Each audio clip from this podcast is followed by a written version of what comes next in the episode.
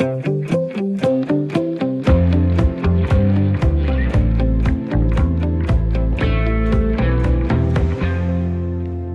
højspændt drama om mink udspiller sig i Danmark. Minkproduktionen her i landet er efter alt at dømme forbi. Efter fare for udbredelse af muteret coronavirus til mennesker har medført, at alle dyr bliver slået ned. Og det er ikke den eneste branche, der risikerer at lukke. Den norske stat har nemlig lukket for kassen til flyselskabet Norwegian, som vurderes at være i høj risiko for at gå konkurs. Hvorfor og hvordan de her erhvervsnyheder påvirker os i selskabet i dag. Programmet, hvor vi dykker ned i ugens store erhvervshistorie med udgangspunkt i de mennesker, der gør en forskel i dansk erhvervsliv, med hjælp fra et par af dem, der kender erhvervslivet indefra. Jeg hedder Mie Rasmussen, jeg er journalist og selvstændig kommunikationsrådgiver, og ved min side som altid medvært Jens Christian Hansen. Pænt goddag. Goddag. Du er journalist og mange årige erhvervskommentator, og så har vi jo som altid øh, to paneldeltagere i studiet. Velkommen til Frederik Schmidt. Tak skal du have. En god ven af programmet, CEO mm-hmm. og stifter af Rock'n'Roll Shoes. Sko, højhældede sko med ortopædiske såler, som giver færre smerter i fødderne. Ja. Og også en anden god ven af programmet, Lone Andersen. Velkommen til. Tak skal du have. Viceformand i Landbrug og Fødevares formandskab, som det jo hedder. Øh, under Landbrug og Fødevare, du er også økologisk mælkeproducent ved Ringkøbing. Først Jens Christian. Vi skal jo omkring et nyhedsoverblik. Øh, I forhold til udsendelsen i sidste uge, så kan vi jo sige, at Joe Biden er ny amerikansk præsident. Måske. Om, om Gud og Trump vil. Efter 20. januar er det Joe Biden, der er amerikansk præsident. Så lad os lade være med at tale mere om ham. Øh, hvad har du ellers holdt øje med den seneste uge? Øh, her for et par dage siden kom det en øh, ret overraskende meddelelse, øh, synes jeg, om at øh, Trykforsikring, vores største skadesforsikringsselskab, øh, vil bruge 35 milliarder kroner på at købe øh, Kodan, et andet stort øh, forsikringsselskab, øh, som øh, er ejet af nogle englændere. Og øh, Tryk vil nu øh, sammen med nogle kanadier, for nu er blandt helt sammen, øh, købe øh, Kodan ud. Uh, og uh, Kodan er stor i Sverige, og det er den svenske del, uh, Tryk er meget interesseret i. Mm. Når jeg siger det overraskende, så er det fordi, det er en handel eller et opkøb, der har været på vej de sidste 10-15 år, og det er jo det der med, at uh, de der finansielle virksomheder også skal være større og større og større. Det, som man jo kan spørge sig selv lidt om, større øh, og større og større, øh, til gavn for hvem? Er det til gavn for aktionærerne? Er det til gavn for medarbejderne? Eller er det til gavn for kunderne? Det og, sidste kunne være meget rart, når det handler og om det forsikringer. sidste kunne nemlig være meget rart. Nu er jeg også forsikringskunde, og... Øh, det er vi jo alle sammen. Øh, det er vi jo alle sammen, ikke? Og øh, jeg synes bare, at de der præmier stiger og stiger, og jeg kan se, at øh, forsikringsselskaberne tjener flere og flere penge. Det er jo ikke dårligt at tjene penge, absolut ikke, men der er jo nogle kunder i den anden ende. Så jeg vil tro, eller er ret sikker på, at konkurrencemyndigheden her vil uh, gå ind og kigge på den uh, fusion, og så se, hvor meget uh, en stor markedsandel tryk for i, i Danmark. De kan ikke sidde på uh, 35 procent markedsandel, som de ser ud til at få, hvis de køber fuldt mm. Hvem er de andre store selskaber, når Jamen, du siger, de bliver for store? Der er så tre store nordiske selskaber. Det er det største af dem alle sammen. Det er et finsk selskab, det hedder IF. Ja. Og så er det et norsk selskab, som hedder Gjensidige. Ja. Og så er det Tryk. Tryk er faktisk det anden største. Og så har vi jo forsikringskongen øh, siddende ude i Ballerup i hos Tryk, øh, Morten Hyppe, som er direktør i Trykforsikring. Ja. Og det er jo, Trykforsikring er jo en, øh, et selskab, som er, er, er, er kommet til verden med et hav af fusion de sidste 20 år. Mm. Så men lad os så se. Øh, vi øh, kigger efter, og så ser vi, om, øh, om det også bliver godt for forbrugerne, kunderne i trykforsikring. Ja, det kan nytte at holde øje med, hvad der sker i, i forsikringsbranchen. Har du andre ting på papir? Ja, altså, nu skal vi lidt ind i politik igen, fordi Vammen kom jo, ligesom vores finansminister kom jo pludselig med en udvidelse af boligjobordningen, eller håndværkerfradrag, eller hvad man nu skal kalde det, og det synes jeg er lidt mærkeligt, at det kommer sådan lige nu. Jeg mener, hvis det er nogen, der har meget lavt, så er det i hvert fald håndværkerne. Ja, de har rimelig travlt. Uh, det er vel ikke dem, der er det hårdest presset i øjeblikket. uh, det korte og lange, det er, at de kommer med et forslag om at udvide den der ordning, hvor efter man kan trække 12.500 fra på din selvangivelse til forskellige uh, forbedringer i din bolig og noget service og ting og sager. Den skal sætte op til 25.000 per, per, per individ. Og, uh, det er alligevel rimelig meget i en husstand, øh, med to, hvor, hvor der normalt er to voksne, ikke? Hvor det tit er to voksne, hvor du så er op til 50.000, du kan trække fra, ikke? Ja. Men, øh, men øh, jeg tænker bare på, at der bliver sprøjtet så mange penge ud. Vi har fået feriepengene, vores egne feriepenge ganske vist. 50 milliarder er lige øh, pumpet ud i samfundet. Så jeg ved ikke, hvad det er, øh, de, hvor de vil finde alle disse håndværkere til at lave alle disse grønne løsninger, og hvad det nu ellers skal lave, nye vinduer, og hvad det skal laves. Jeg fik faktisk lige en tanke den anden dag, jeg så det pressemøde med Nikolaj Vammen. Øh, det var sådan en, et, et, hvad skal man sige, et opstartspressemøde op til finanslovsforhandlingerne. Jeg fik en tanke, øh, hvor mange penge har vi egentlig? Øh, hvor mange penge vi har? Du ja. tænker staten? Ja, jeg tænker bare det der med at blive ved med at åbne for dem. Så ja, har vi lige fundet nogle milliarder her, og så har vi fået nogle flere milliarder der. Vi gør også lige noget her, vi kan trække fra, og vi... Altså, Jamen, er vi altså, fuldstændig udtømmelige? Ja, det kan man jo sådan set se så lang tid øh, skatteyderne og politikerne, og vi vælger vil så er det en udtømmelig kasse. Altså, det er jo tankevækkende, at man øh, hvert år diskuterer finanslov, for eksempel, og så siger, okay, 200 millioner der, 100 millioner der, og man diskuterer helt vildt så kommer coronakrisen, og så er kassen åben med 200-300 milliarder. Ja. øh, men øh, det skal vi ikke fordybe os i nu, fordi øh, det kan vi sagtens finansiere, så det er nogle andre ting, der står på spil. Nå, det synes jeg er rart at høre. Øh, jeg fik bare lige tanken, mm, hvor mange flere af de her pressemøder skal der være, hvor de bliver ved med at finde, finde penge her og der.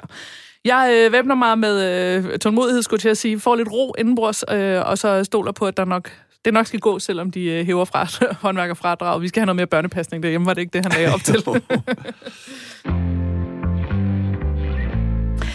Der udspiller sig som bekendt et højspændt drama i disse dage og uger, og der er næppe nogen i Danmark, der længere er i tvivl om, hvad mink er for et dyr. Regeringen har efter anbefaling fra Statens Serum Institut besluttet, at alle danske mink på minkfarme skal slås ned, fordi mink har overført en muteret coronavirus til mennesker. Beslutningen ser lige nu ud til at kunne vælte fødevareminister Mogens Jensen, og der er stærkt pres på regeringen for både opposition og erhvervsliv oven på beslutningen. Det handler selvfølgelig om folkesundheden. Det var jo det, der var, øh, var en del af udspillet for en uges tid siden. Men spørgsmålet er, hvad det her så betyder for de erhvervsdrivende, for minkavlerne, for de ansatte på farmene og for dansk økonomi, at Danmark ikke længere sælger de her meget luksuriøse minkpelse og minkskin. Jens Christian, som du, øh, som du selv siger, så er politik og erhvervsliv jo tættere forbundet end nogensinde før. Øh, der er truffet mange markante og hurtige beslutninger på Christiansborg her i 2020, men kan du prøve at forklare, hvorfor lukningen af minkavl er blevet så højspændt en sag? Ja, altså vi har jo en blanding af vi har jo en blanding af politik, penge og stærke følelser. Mm. Og det er altså en høj eksplosiv øh, cocktail, skulle jeg da lige hilse at sige. Uh, jeg synes, at man kan adskille det her i to øh, ting. Det kan vi jo lige vende tilbage til.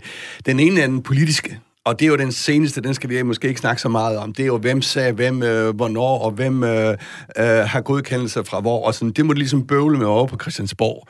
Den anden ting, det er jo pengene.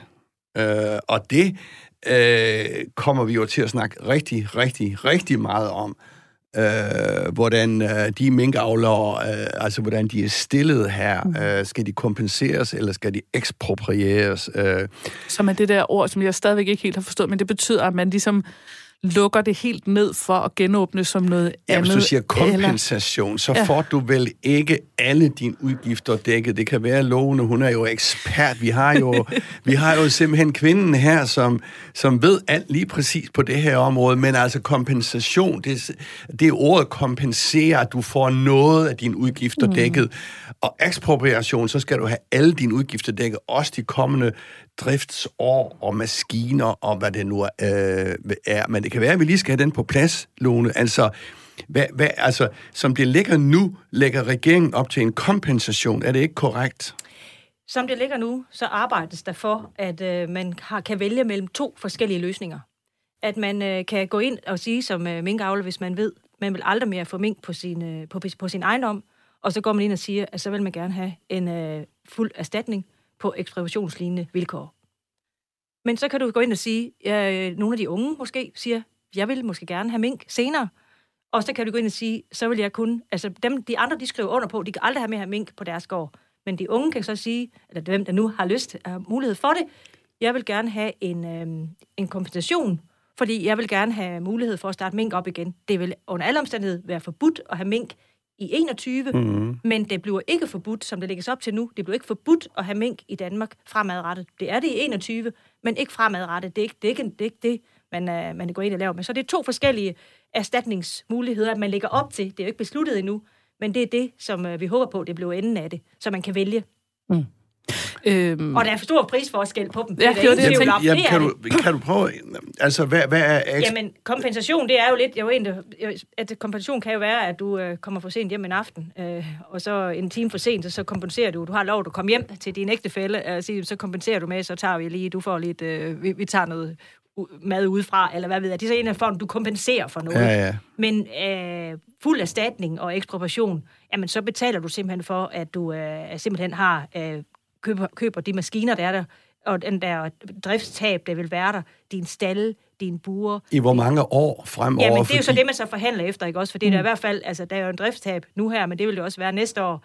Øh, det er det, man forhandler om nu. Det kan jeg ikke sige detaljer Men vi kan jo snakke fra 2-3-4 milliarder op til 10-15 milliarder. Det her, altså. det bliver, vi tror, det bliver nok en to-cifret milliardbeløb som man snakker om. Det er mange penge, og så skal vi så samtidig regne med, at det er jo en, en, en mango på vores øh, eksportindtjening på mellem 5 og, og 13 milliarder, som det har været inden for de seneste år, mm. som vi har, som, som minkindustrien har, mm. har bidraget med til den danske økonomi. Det er en dyr beslutning. Lone, du ved helt sikkert øh, meget med både om, om det tekniske og det lovmæssige, men du ved jo også mere om minkavlere. I har jo ekstremt travlt i øh, landbrug og fødevare, og for øh, øh den der uges tid siden, lige præcis den onsdag, hvor Mette Frederiksen offentliggjorde øh, på et pressemøde, at nu skulle, nu skulle minkene slås ned. Det var lige præcis samme tidspunkt, hvor I valgte en ny formand i formandskabet i landbrug og fødevare. Øh, så den nye formand, Søren Søndergaard, har fået ekstremt travlt, og den gamle, afgået gamle lyder så forkert, men, men Martin Merrild, der var den afgående formand, han havde selv coronavirus, da det var, fordi han selv er minkeavler. Øh, du kender jo mange minkeavlere. Hvordan har de det? Jamen, jeg vil først sige, at uh, vores øh, nye formand, Søren Søndergaard, som blev valgt af de, de delegerede medlemmer af Landbrug Fødevare, uh, han fik at vide få minutter før han blev valgt, og før han skulle på talerstolen, at, uh, at nu vil man nedlægge et helt erhverv, og det skulle være nu, og det vil komme pressemeddelelse lige om lidt, efter han er gået på. Så han er kommet ind fuldstændig en start, ja. i orkanens øje. Ja. Samtidig med, så havde vi jo vores øh, afgående formand, øh, Martin Merrill, øh, siden derhjemme, fordi han var coronaramt, og han har mink. Øh, han, han driver en minkfarm og har gjort det i 38 år. Øhm, og, og samtidig med, der sidder han derhjemme og kan jo ikke være med til det her, fordi han er, han er testet positiv. Og så blev hans øh, minkfarm også testet positiv, og så får han så pludselig også at vide, at hele erhvervet der sammen mm. eftermiddag, som du siger, er de facto lukket, lukket ned.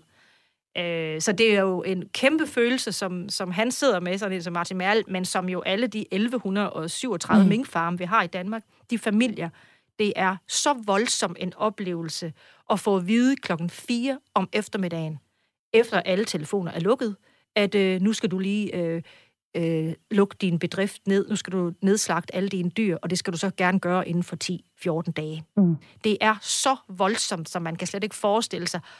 Og så er det jo så, det kommer den her frustration, fordi er det nu på et grundigt, fagligt grundlag, man mm. har besluttet det på? Og det er jo Ja. Det er så den diskussion, der kører nu, ja. og som bestemt men, slet ikke er afgjort endnu. Jens men hvis jeg må spørge, øh, Lone, er man ikke... Altså, hvis jeg forstår det, så er man enige om, at, at man skal afvikle minkeværvet. Jeg ved ikke, om man er enige om det, er måske i stort, men jeg kan forstå, at at Venstre jo også, hvis nu vi vender os lidt ind i politik, også øh, var klar til at sige ja, så kom alt det her øh, lovbruds øh, mm. halløj og ting og sager. Og jeg kan forstå, at minkavlernes egen formand siger, at det er slut, det er forbi, øh, der er ikke noget at komme efter. Øh, sådan hører jeg det lidt, og også sundhedsmyndigheden siger, at det er simpelthen en for stor fare. Øh, er, det, er, det, er det ikke sådan, det er? Jo, altså det er sådan, at der er jo kørt nogle, der er jo kørt nogle følelsesmæssige, fuldstændig voldsomme følelsesmæssige ting for de her familier, skal jeg lige mm. forstå. Den eftermiddag for en uge siden, hvor de får at vide, nu skal det hele lukkes. Så kommer der noget usikkerhed her hen over weekenden, og de slår jo ned, de slår ihjel og slår ihjel, og de pelser, og de gør. Og så øh, kommer der lige pludselig usikkerhed. Skal de måske alligevel? Ikke? Og så er der nogen, der lader deres avlstyr blive. Der er nogen, der ikke er inden for de der smittede områder, og de lader så deres avlstyr blive, altså moderdyrene øh, på farmene. Og krydser fingre for, og, at det ender anderledes. For, at de, de ikke skal, skal aflives, ikke også? Og, og så er det, der kommer den her... Det er jo en følelsesregister, som jeg jo har haft minkfarme i, i telefonen og siger, nu beholder vi det bedste af vores dyr, og vi håber, vi kan blive ved med at beholde nogen. Og, Og de har frem til tirsdag, hvis, der, hvis der, jeg forstår det ret, ja, altså... til at finde en løsning. Ja, altså der skal de, ja, lige præcis, der skal de jo, der skal de jo finde en løsning, ikke også? Men, men jeg tror ikke, det er nemt at sætte sig ind i, hvor stor en følelsesmæssig register de kører igennem, øh, de her øh, mennesker med hele deres øh, øh, produktionsgrundlag, hele deres familie. Det er jo en familie, og det er deres ja. ejendom, og det er tit slægtsgårde, ikke også? Så det er en meget, men man kan sige, at øh, vi vil jo ikke som erhverv pådrage øh, øh, gå ind og sætte spørgsmålstegn med velfærden på, vores, øh, på, på mennesker. På sundheden, og, nej. nej. på sundheden, ikke også? Fordi at, øh, det er jo en... Øh, mink, mink er meget modtagelig for corona, øh, og det er de bare. Og, og derfor er det jo også, at man går ind og siger, at, øh, at som man siger fra Copenhagen Fø, at øh, altså minken, minkenes formand af organisationen også, at øh, man vil slå det, de skal alle sammen slås ned, fordi det blev også forbudt i 21 overhovedet at have mink. Så avlstyrene skal nok også... Det bliver nok enden Hvad er din egen personlige holdning, hvis jeg må spørge til det? Hvad, hvad, hvad synes du? Altså, øh, sundhed har vi her, og selvfølgelig de andre ting øh, på den anden øh, vægtskål. Øh, Mennesker og økonomi ja, og altså... eksport. Øh, Øh, jeg, jeg, jeg har det simpelthen sådan, at vi har håndteret utrolig mange sygdomme blandt dyr i årtier i, landbrugs, øh, i, i vores landbrugsland Danmark. Med rigtig god involvering af erhvervet, af dygtige dyrlæger, af læger og alt muligt, har vi klaret rigtig mange forskellige sygdomme, som vi har gjort på en klog og en ordentlig måde. Og det her, der er foregået nu, det har ikke været ordentligt. Det har simpelthen været på et meget tyndt grundlag, som har slet ikke været belyst, øh, som har været, øh, som der er jo også ret mange, der er usikre på, om det er det rigtige grundlag. Det er også det, noget, kritikken jeg, går på jeg, jeg har faktisk haft ondt i maven siden, øh, og haft det dårligt over det siden i onsdags, og det tror jeg, vi er rigtig, rigtig mange landmænd, der har, øh, og inden for erhvervet, der har, fordi at man tænker jo, var det mig? Jeg har en avlsbesætning derhjemme i kvæg, øh, det vi kan føre hele avlen tilbage til 1937. Altså, øh, havde øh, min mand fået at vide, havde vi fået at vide, at vi skulle lukke det ned kl. 4 en eftermiddag. Altså, jeg ved ikke, hvad der er sket så. Altså, det her, det er, man kan slet ikke, jeg føler mig, det er virkelig, virkelig en hård omgang, det her. Mm. Øh, også fordi, at der ikke, det er en zigzag-kurs. Det er øh, virkelig ikke, det er ikke ordentligt gjort på den her måde. Slet ikke. Frederikke, du skal også have lov til at blive inviteret ind i samtalen, Det er fordi Lone, er jo, Lone ved jo utrolig meget, meget, meget tæt på det her, øh, hvor jeg tænker, du har nok et andet forhold til øh, mink, ligesom mange af os har, at det er, sådan, det, det er noget produktion, der foregår lidt langt fra, øh, hvor vi er til daglig. Øh, men jeg ved ikke, er du sådan en, der har en minkpels, for eksempel? Nej, det har jeg ikke. øhm, og jeg, jeg ser nok også diskussionen øh, et helt andet sted fra. Så jeg forstår alt, hvad Lone siger. Jeg forstår hele, altså sådan, hvor forfærdeligt det må være for det der gulvtæppe rykket væk efter under sig. Og øh, jeg synes, det er øh, jamen, altså helt, helt, helt umenneskeligt at bede folk om at slå deres dyr ihjel, og så bagefter sige, ah, måske ikke. Vent lige lidt. Det kan godt være, det kan ikke være. Det kan godt være, det kan ikke være. Vi er ikke helt sikre. Vent lige lidt. Så øh, jeg synes, det er ærgerligt, at diskussionen er endt et sted, hvor vi diskuterer, hvorvidt man må slå dem ihjel, i stedet for at vi diskuterer om den her kloster 5, hvor farlig er den? Er den egentlig stadigvæk muteret, og er det egentlig stadigvæk virkelig vigtigt, at vi slår dyrene ihjel? Ja. Fordi det er jo det der helikopterperspektiv, vi skal blive i. Igen, jeg anerkender de følelser, der ligger hos dem, der øh, har minkfarme. Det gør jeg virkelig. Men vi bliver jo nødt til at der er jo en mening med galskaben. Vi bliver nødt til at tage den op i det der perspektiv, hvor der var en grund til, at hun sagde, at vi skulle slå mm. dem alle sammen ihjel. Og så er der forskere udefra, der siger, at den grund ikke gælder. Det så, det, den diskussion må vi så tage. Men jeg synes bare, det er svært. Man kan ikke dykke ned i følelser, man kan ikke dykke ned i 40 års erfaring med en eller anden form for farm og sådan noget. Det, det er simpelthen, det gør for ondt. Så man bliver nødt til at blive et sted, hvor at det er det her, der skal til, for at vi lever videre som mennesker. Ikke? Mm. Øhm, når det så er sagt, så er øh, Copenhagen Fur og hele vores minkavl, eller i hvert fald vores eksport, er jo gået fra noget omkring de 20 milliarder til 5 milliarder her inden for de sidste 10 år. Så tallene synker, øh, og den største aftager er Kina, og nærmest den eneste aftager er minkpelse af Kina. Øh, og det siger jo en eller anden det siger jo noget om samfundet. Der er jo en eller anden trend eller tendens i, hvad det er, vi går i, hvad det er, vi synes, man gerne må gå i. Og der er enormt mange stærke følelser om, hvordan det er, man bruger dyr til at lave pelse af. Og personligt øh, laver jeg sko af de dyr, som nogen har spist. Så du ved, hvis der er nogen, der har spist den, så har jeg brugt resten, ikke? Det er typisk, det er kun mm. ko og kalve.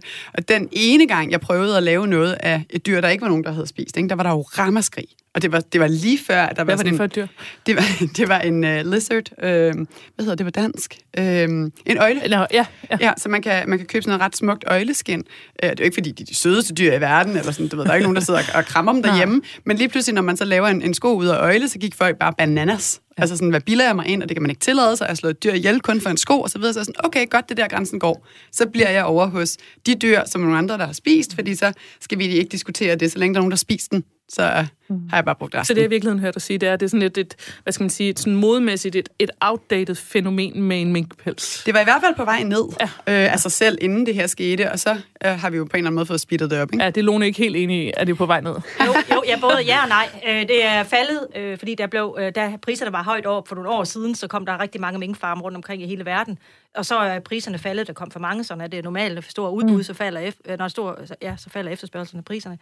Øhm, og øh, man stod faktisk over for en rigtig stor eksporteventyr nu, fordi man er så langt ned, at der er mangel på dem. I den sidste måned, der er priserne i Kina steget med 122 procent. Men er det ikke på grund af corona?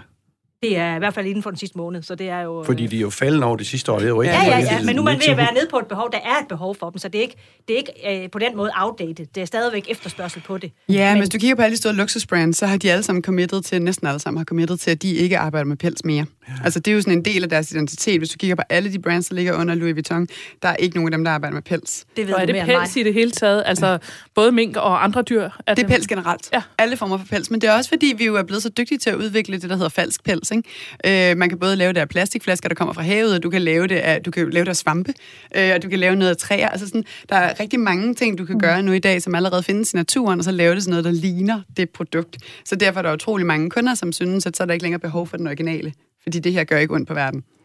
Jens Christian? Jamen, jeg tænker også på, at øh, når vi nu har set øh, hen over alle de øh, stærke følelser, jeg er fuldstændig enig med jer i, så er det jo, og øh, vi kommer tilbage til økonomien. Og jeg tænker bare på, det kan godt være, det er lidt provokerende at sige det, men det er måske, hvis man skal se noget godt i det her, så er det, at minkproduktionen kan fases ud på en måde, så staten betaler. Altså i korte, øh, kort og, øh, altså øh, meget kort øh, sagt, ikke? Altså, jeg mener, Jamen, det ved jeg ikke, øh, Lund, Altså, øh, man kan jo sige sådan... Lone ryster altså uden lidt at på hovedet, tage, når du siger det. øh, tage stilling til, at... øh, Altså, der er nogle tendenser, som Frederikke siger jo. Og man kan jo sige sådan, øh, eksporten er jo faldet ned til de der 5 milliarder, op på de 15 milliarder på få år. Øh, det er jo det givetvis efterspørgsel efter mink. Øh, i Kina i hvert fald måske et øh, par år endnu.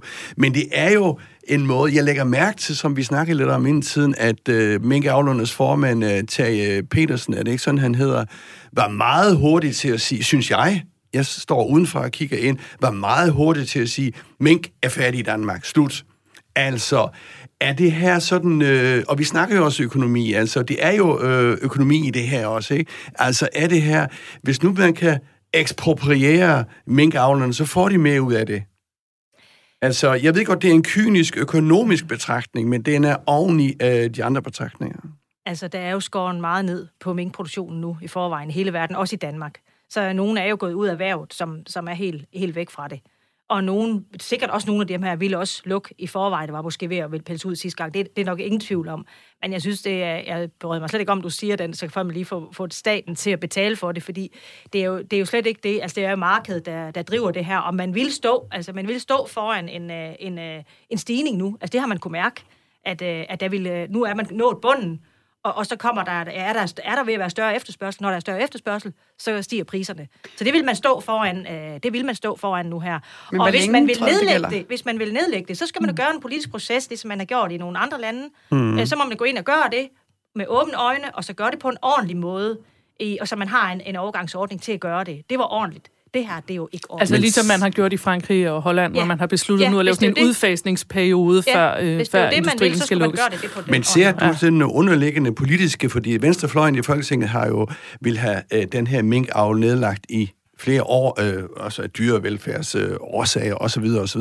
Altså ser du nogle underliggende politiske øh, toner i det her? Er det Ja, Det, du altså, s- jeg, jeg siger ikke, det ser jeg ikke selv og siger, men det er det, som mange minkavlere øh, siger altså til mig. man bruger lejligheden til at de ligesom... simpelthen siger, der sidder en lille bitte gruppe derinde, og de bryder sig ikke om øh, den her, det her erhverv, og nu ser man lejligheden til det. Det er ikke mig, der siger det, men det, det hører jeg fra mange mm. af mine, øh, mine medlemmer.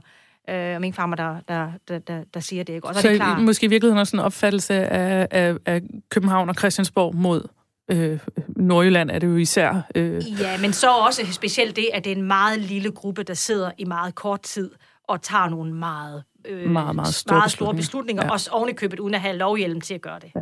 Frederik, vi har kun øh, et minut tilbage, så det skal være en kort kommentar, hvis du...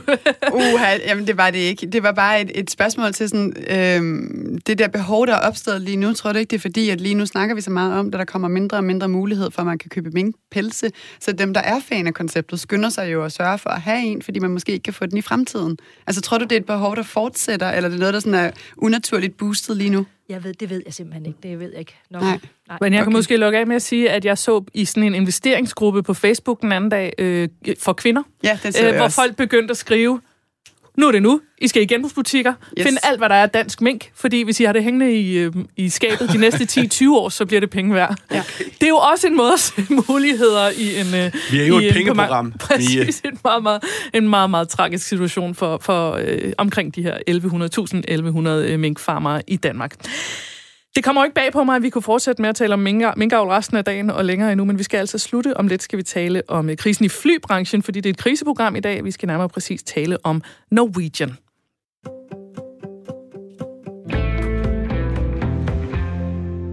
Vi er i gang med selskabet på Radio 4, hvor vi dykker ned i ugens store erhvervshistorier og sætter fokus på de mennesker, der gør en forskel i dansk erhvervsliv. Jeg hedder Mie Rasmussen. I studiet har vi min faste medvært, erhvervskommentator Jens Christian Hansen. Og med os i studiet har vi Frederikke Schmidt, CEO og stifter af Rockamore Shoes. Og Lone Andersen, viceformand i Landbrug og Fødevare og også økologisk mælkeproducent. Der er mange erhverv, der er historisk presset for tiden. Nu har vi lige talt om, øh, om minkavlere, og nu skal vi tale om fly. For det norske lavprisflyselskab Norwegian fik forleden besked fra den norske erhvervsminister om, at kassen er lukket. Der kommer altså ikke mere økonomisk støtte til Norwegian fra den norske stat, selvom de altså har fået tidligere i corona. For tiden vokser Norwegians gæld med op mod en halv milliard hver måned, læste jeg mig til. Selskabet har kun seks fly i luften. Øh, og analytikere siger, at Norwegian ser direkte ned i afgrunden og spår en konkurs inden for de kommende måneder. Øh, spørgsmålet er så, hvad en konkurs ville betyde for os danskere. Er flere selskaber, selskaber på vej øh, samme vej? Og øh, hvordan kommer flybranchen i så fald til at se ud, når det her coronakaos er overstået? Jens Christian, da vi talte om det her øh, tidligere, så øh, brugte du udtrykket, at Norwegian er et firma, der har haft vokseværk for lånte penge. Kan du prøve at sætte os lidt ind i, hvad er Norwegian egentlig for et selskab, sådan rent økonomisk? Jamen, Norwegian er jo, som du siger, det er et norsk, øh, altså det er et, et selskab, det er udsprunget i Norge, øh, og det er vokset ekstremt hurtigt. Øh, på 15-20 år øh, er de jo faktisk lige så store som SAS nu. De har 100 fly, 140 fly, 130-40 fly. Øh, og øh, ja, de er vokset øh, ved at øh, ud fra den filosofi, at øh, vi gældsætter os, fordi så får vi et marked, og så øh, kommer vi ind, og så bliver vi store, øh, og dermed, øh, øh, altså det er sådan set været deres strategi. Den er bare slået fejl øh, op til flere gange, og nu har det, hvad kan man sige, corona er kommet oveni. Norwegian var i krise i 19. De havde milliardunderskud også i 19. Det er et lavprisselskab. Det vil sige, det konkurrerer med Ryanair, øh, EasyJet øh, og hvad de hedder. Som er øh, endnu billigere. som er end endnu Norwegian. billigere, ikke? Og, øh, øh, og nu er de så kommet ud i, at, øh, at øh, den norske stat, som du siger, lidt overraskende, synes jeg, fordi først puttede de øh, nogle milliarder i øh, Norwegian her under coronakrisen. Jeg tror også, de gav dem et lån på en 3-4 milliarder, og så pludselig siger man, nu vil vi ikke mere. Øh, det, man skal huske, det er, i modsætning til SAS, som jo har danske og svenske stat som ejer, så er den norske stat ikke øh, øh, øh, aktionær i Norwegian. Så de er altså klar til at lade det der gå konkurs, og jeg synes, det er meget svært at se, at det skal kunne overleve. De har en gæld på 30 milliarder, godt nok norske kroner, men alligevel. Og hvis man er en dårlig, hvis man er en dårlig låner, så siger banken jo, jamen så skal renten op. Så det er jo nogle øh, kæmpemæssige rentebetalinger, de skal til at betale. Det, det er nok ikke sådan noget, man lige tager som sådan en almindelig Nej, og nu er de så fyret og fyret og fyret. Jeg så at i går lige forgårs, de også kunne fyre 1600 flere. Mm. Men man kan jo ikke fyre sig til succes. Der kan man spare omkostninger i et, øh, i et givet tidspunkt. Ja. Øh, hvad kommer det til? Hvad kan det betyde for Danmark, hvis, øh, Jamen, hvis Norwegian lukker? Jamen, det betyder rigtig, rigtig meget for Danmark. Altså, København er jo deres hop, kan man sige, og de fylder med Nå, det er ikke Oslo, eller? Jo, altså, det kan man sige, det er udgangspunkt i Oslo, Ja. men, men, men altså, det, er- hvad skal man sige, øh, København er jo hoppen i Norden i Skandinavien. Mm. Uh, alle, ikke alle, men mange skal jo over København for at komme videre ud i verden. Altså, det er jo der, vi har vores styrke som Københavns Lufthavn. Og Norwegian fylder med, øh, fylder med omkring øh, 17-18 procent derude øh, i Af al lufthavnen. den indtægt, der er til lufthavnen? Ja. ja. Øh, altså, øh, så det er, det er meget stor, det er en meget stor kunde nu i lufthavnen, øh, som, og det vil få en voldsom stor betydning. Man kan selvfølgelig sige, altså hvis et marked forsvinder, så kommer det et nyt, øh, så kommer der nye aktører ind, men øh, det kan godt blive en smertelig proces. Nu så jeg lige her for, for, for, for allernyligst, øh, at, øh, at øh, nogle i bestyrelsen er på vej ud. Øh, de vil ikke være med til at... at Det kan man måske godt forstå. Ja, og jeg kan måske lige slutte af med at sige, at de her kriser har betydet, at øh, har betydet, at de har fået nye ejere. Altså, øh, flyselskaber er typisk karakteriseret ved, at de leaser deres selskaber. De har ikke kunne betale deres lease, og det har så betydet, at der er kommet en kinesisk ejer ind, som nu ejer Nå. 13 procent. Øh, og det er et leasingselskab, et kinesisk leasingselskab, som så har konverteret deres gæld til aktier.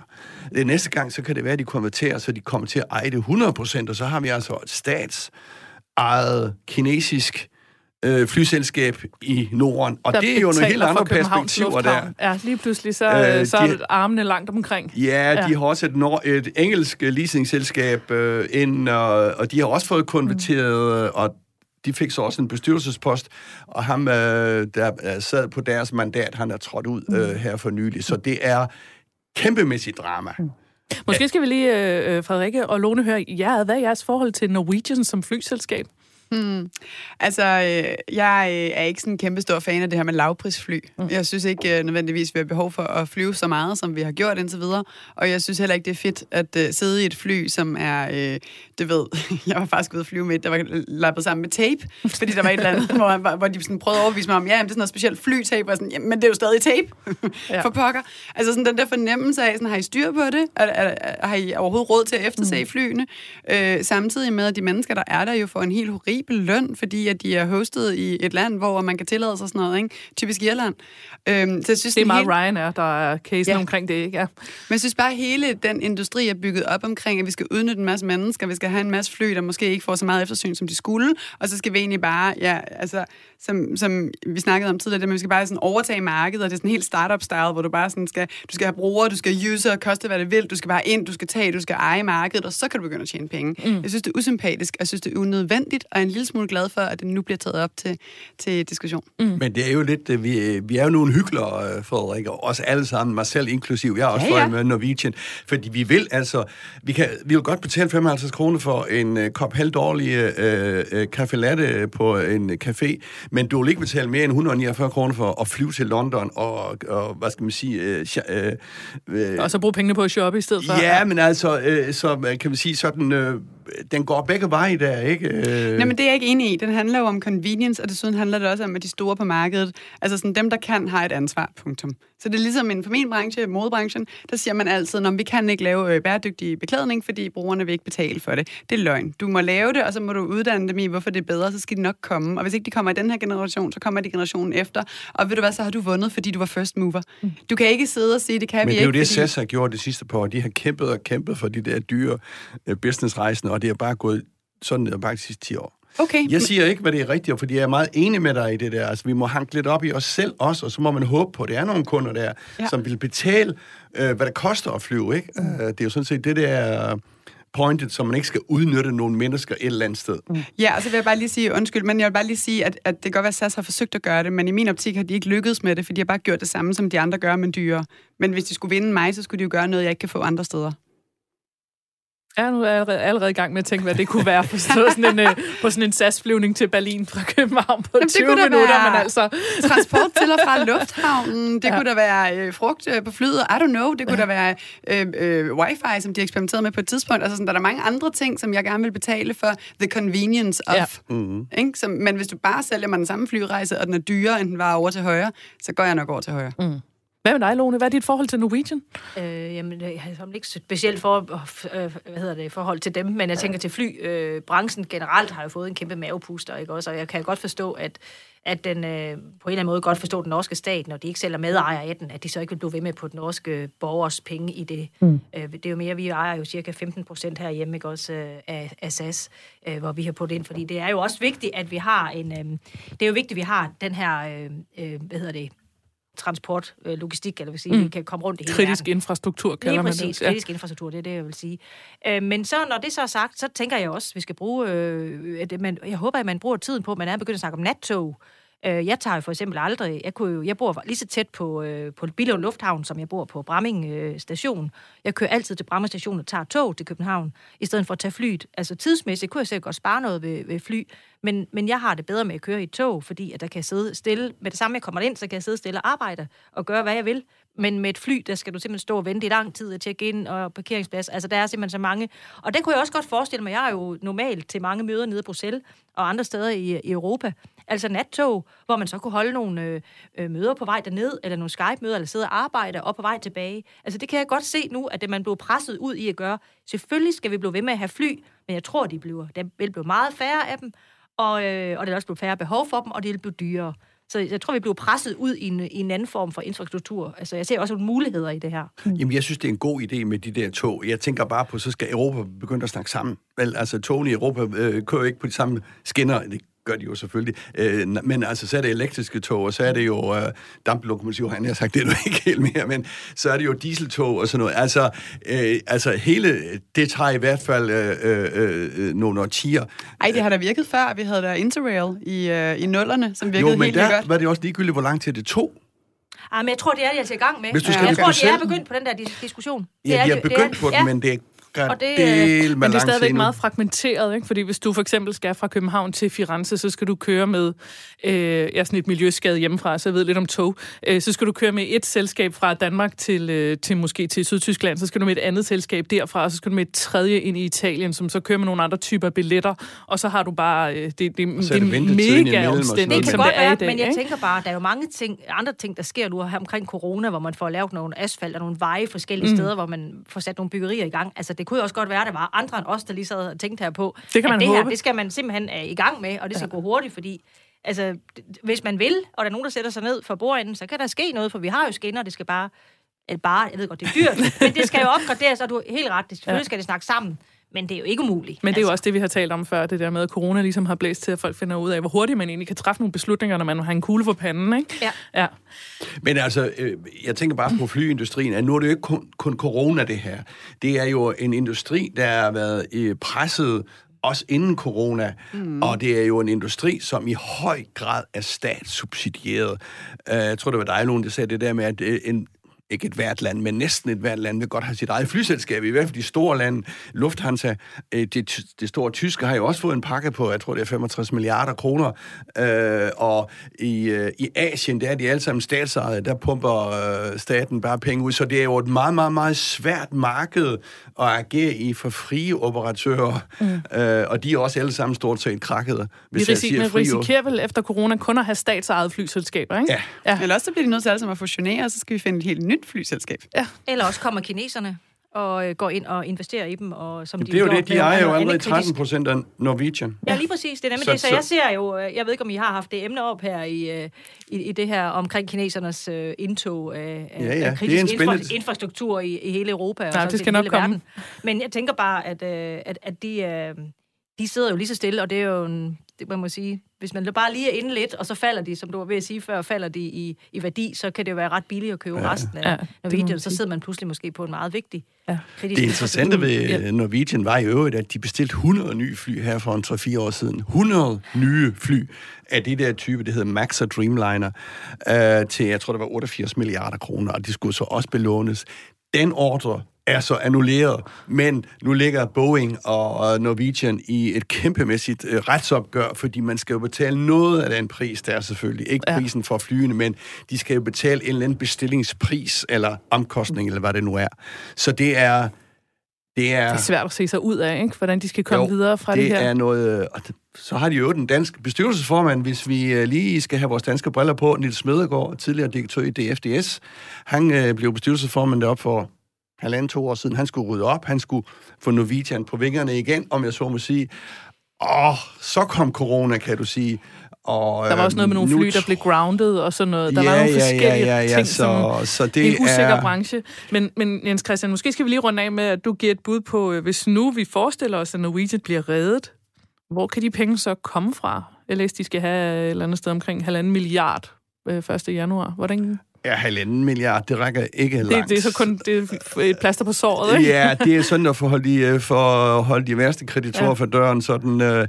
Nej, men jeg tror, det er lidt det, som vi snakkede om der. Altså, kineserne vil jo øh, se, øh, og måske øh, Saudi-Araber og, og, og altså nogle andre slags penge, end vi, er nu vant, end vi er vant til. Og det er ikke, fordi penge er jo penge, men, men altså, det er bare noget med, når man snakker om sådan en øh, flyindustri, det er noget andet end, end, og, og, øh, end så mange andre industrier. Så, så øh, jeg tror, det er svært at få at få sådan øh, mange øh, investorer ind over det. Så enten skal det være kinesere, saudiaraber, eller En rig nordmand. en rig nordmand, som øh, har øh, 10-15-20 milliarder at gøre godt med.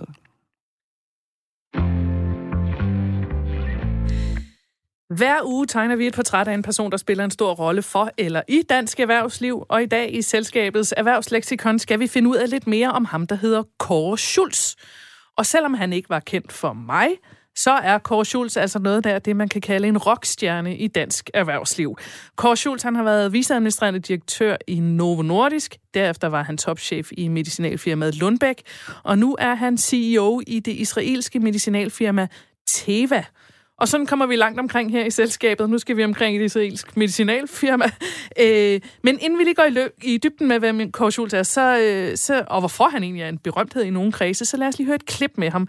Øh, jeg har fundet et her fra maj måned i år, hvor øh, Kåre Schultz fortæller, hvordan det var at drive et medicinalfirma under de her første måneder af øh, coronakrisen. Vi har haft problemer med lande, som lavede eksportforbud. Vi har haft problemer med lande, der lukkede deres grænser.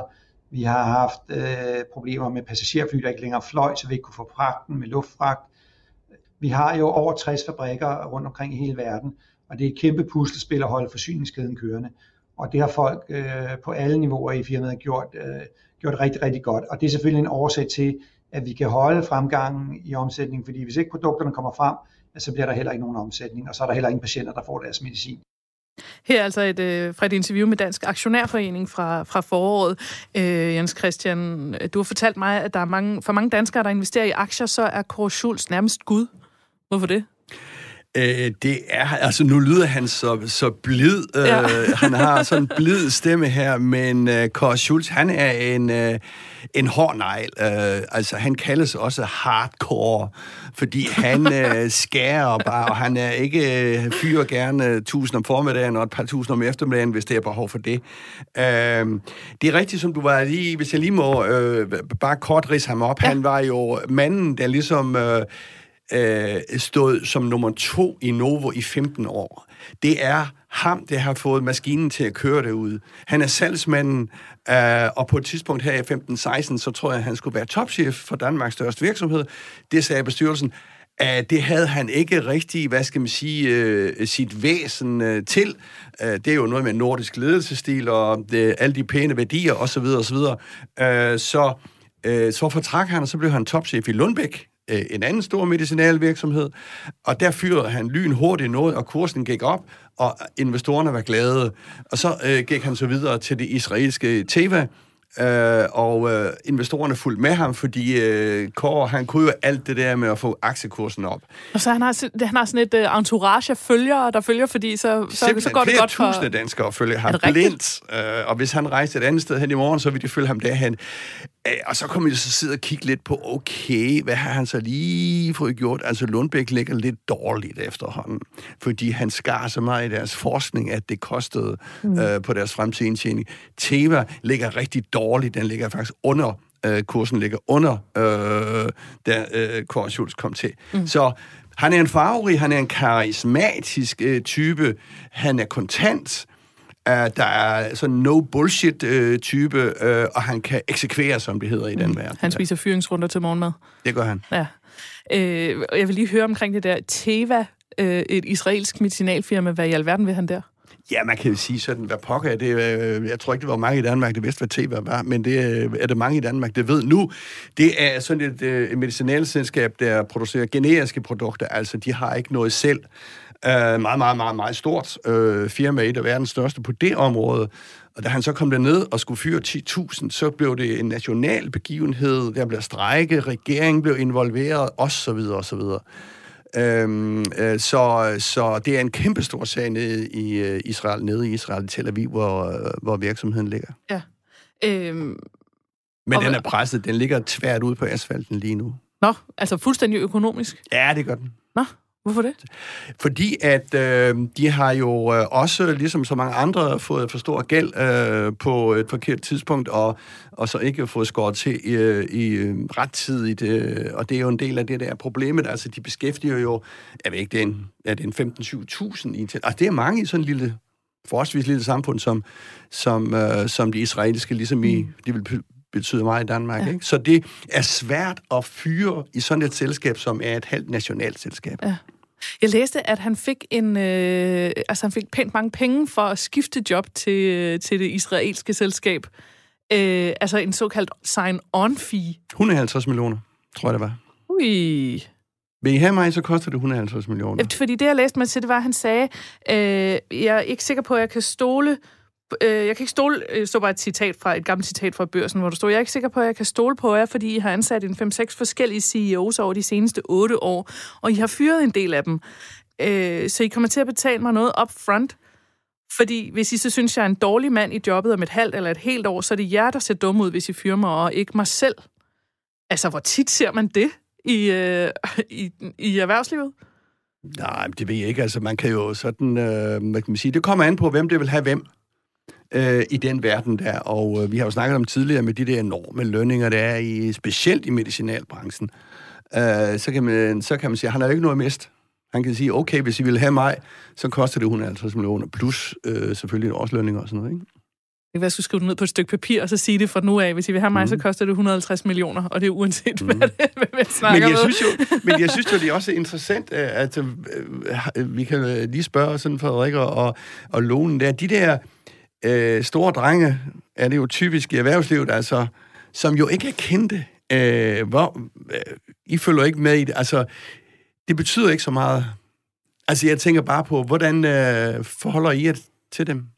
Det er 150 millioner som signing bonus. det, nu tænker jeg jo Jeg synes, det på er dybt usympatisk. personerne, hvor meget personerne betyder i toppen af, af de store virksomheder. Altså for mig betyder de ikke særlig meget. Jeg kigger ikke på dem. Jeg, jeg kigger på dem, der er omkring mig, dem, der er 1, 2 og 3 niveauer højere end mig. Og så generelt kigger jeg på de øh, mennesker, jeg synes er inspirerende. Lige for tiden er jeg helt forelsket i Morten Albæk og Niels Overgaard. Altså sådan nogle typer, som reflekterer over deres liv. Og Morten Albæk er filosof og har været i Vestas, og hvad, hvem er Niels Overgaard? Ham kender jeg ikke. Han har skrevet en, en bog, der hedder Det hele handler ikke om dig. Mm. Ah, Øh, den som har er- jeg set. Ja, den er bygget på på, øh, på stoiske principper, og så snakker han om, hvordan moderne mennesker kan implementere det i deres hverdag. Ja. Men det er bare sådan, de er begge to typer, der reflekterer over, hvordan man kan være bedre mennesker i corporate Danmark, og hvordan man kan gøre noget godt i verden generelt. Det er sådan noget, jeg bliver tiltrukket af. 150 millioner i signing bonus, det synes jeg bliver bare irriteret. Jeg synes bare, det er åndssvagt. Fordi det er for meget øh, penge før alt andet, eller hvad? Hvis man er så, og så højt oppe i niveau, så øh, tror jeg, man har mistet retningen for, hvad det er, man laver. Altså, så har man mistet, øh, hvad siger man, sådan, øh, fokus på bolden. Så tror jeg bare, man er grådig, og man går efter mere og mere og mere. Øhm, og, og jeg overvejer, om ikke at det er et meget sørgeligt menneske, der er relativt upassioneret, der sidder bag de der 150 millioner, hvis der skal så meget til, for at du skal tage dit næste job. Ja, så meget ved jeg ikke øh, øh, om Kåre Schultz. Hvad siger du, Lone? Jamen, øh, jeg siger, at øh, jeg har den forhold til øh, dygtige ledere, øh, at de, øh, det skal være nogen, der performer, og, og det her med, om de, de skal have et eller andet for at starte op, det kan jeg slet ikke lige helt præcis forholde mig til. Øh, jeg synes, det virker måske lidt snobbet, men man er bare også nødt til at vide, at dem, der sidder nu, tænker jeg sådan lige, vi har Jais Valøre for øh, Danish Crown, og vi har Peter Tuborg for, for Arla, dem som jeg er medlem af, begge dele, at øh, det er jo nogen, som, øh, som er der, fordi de, øh, de performer, fordi de leverer noget. Og når ikke de leverer noget mere, så skal de jo, så skal de jo ud. Ikke også? Altså, og det, de skal, man skal forsvare, altså, man skal forsvare og forklare, hvis, hvad man går ind og laver de aftaler, de er rimelig åbne også. Altså det skal man også kunne, kunne forklare sig. Jeg tænker også, der er kommet noget fokus på, at at øh, man skal, det skal være rimeligt, øh, de her ting, der kommer. Men for mig så er det jo i hvert fald, det er i hvert fald meget vigtigt, at det er de rigtige personer, der sidder som ledere de, de, de forskellige steder. Øh, meget det, vigtigt. Det tror jeg også rigtig, rigtig, rigtig meget. Men det er jo meget interessant, at vi sidder og snakker om det her nu, fordi fodboldspillere, nu ved jeg ikke, om I uh, interesserer for fodbold, eller sport, eller uh, hvor man jo får betaling de har også signet on fee. helt ja. andre store Men det er jo beløb, en helt og anden det verden. Ikke... Det kan du ikke sammenligne. Hvorfor ikke? Fordi hvis du er fodboldspiller, så ligger din bedste karriere fra du er hvad, 16 eller 18 deromkring til max 30, og nok også før, så er du done for life. Og du er så skadet, at du højst sandsynligt aldrig kan arbejde igen. Samtidig har du ikke noget at tage en uddannelse, fordi du skulle spille her meget. Så du kan heller ikke rigtig noget andet. Du kan måske blive coach. Eller DJ. Så du mener, at man skal, ja, ja. Så der er bare sådan, du, vi skal betale for altså, hele hans liv. Det er det, han skal bruge alle pengene til. Fordi når han er færdig, har han ikke særlig mange andre chancer andet end bare at have været sej. Og det er der også noget fedt i. Men det er noget helt andet. Du kan slet ikke, du kan slet ikke sammenligne dem. De er slet ikke rockstjerner på den måde. Er de ikke rockstjerner? Jo. jo. De er rockstjerner. Men, nej, altså de her corporate ledere, nej, som corporate skal have 150 millioner Nå, i, i signing Nej, nej, men jeg sidder ikke og forsvarer dem. Jeg synes også, det er vildt øh, og, og for meget. Og jeg er enig med, med dig, Lone. Altså, øh, gode ledere kan man næsten ikke købe for dyrt, men de skal først performe. Fordi altså, så kan du få en del. Altså, så skal man skrue de der lønpakker øh, sammen på en anden måde. Hvis du kommer ind her og kan levere det og det og det, jamen så kan du få din øh, bonus eller din option øh, udbetalt. Øh, men, men, øh, Selvfølgelig. men altså, det er jo markedets vilkår, hvis jeg nu skal... Og så er det her jo også i Israel, hvor man kan sige, det kan godt være, at de har et andet forhold til, hvordan man øh, Det sker lønner, også i Danmark, skal jeg lønner at sige. CEOs. Nå, gør det det? Ja, ja. Jeg, se, det, jeg bliver meget klogere nu. her. Vi har ikke så meget tid tilbage, Frederikke. Du har så en skal jeg kommentar. nok lade være med at sige noget. ja, nej, det er bare fordi det der med, at en ting er, at du er performance-based, det er egentlig som udgangspunkt okay med. Jeg er ikke fan af det, men jeg kan godt acceptere det. Men jeg synes bare, det er ærgerligt, at når man går ind som ene menneske og siger, hey, jeg kan lige uh, løfte jeres omsætning 200 procent, og jeg kan faktisk gøre det helt alene, så det er mig, der skal have alle de der penge for enden af regnbuen. Men det er jo ikke rigtigt. Det er jo teamwork. Der sidder en masse mennesker under dig, som garanteret arbejder lige så hårdt, hvis ikke hårdere, og har dårligere lønninger. Så skal de da også have en bonus. Altså, hvis man skal lave en performance-bonus, så skal man gøre det for alle eller for ingen. Man kan ikke have de der kransekage-mennesker. Superpoint. Kransekagemennesket. det var det, vi uh, lukkede uh, snakken om Kåre Schultz af med, at han må være en form for kransekagemenneske, kransekagechef. Det kan vi godt bruge i nogle, uh, nogle kommende udsendelser. uh, jeg kan jo ikke sige, at han er, jeg mener, han var 59 eller ble, efterhånden blevet 60, så det er ikke, fordi der ligger så mange topjob foran ham i resten af, af hans karriere. Uh, tak til jer alle tre. Det var alt for i dag. Hvis I vil i kontakt med os, så sker det på selskabet snabelag radio4.dk. Tak til Frederikke Schmidt fra Rockamore Shoes. Tak til Lone Andersen, viceformand i Landbrug og Fødevare. Og øh, Jens Christian, tak for i dag. Selv tak. Vi ses igen om en uge. Det gør vi helt sikkert.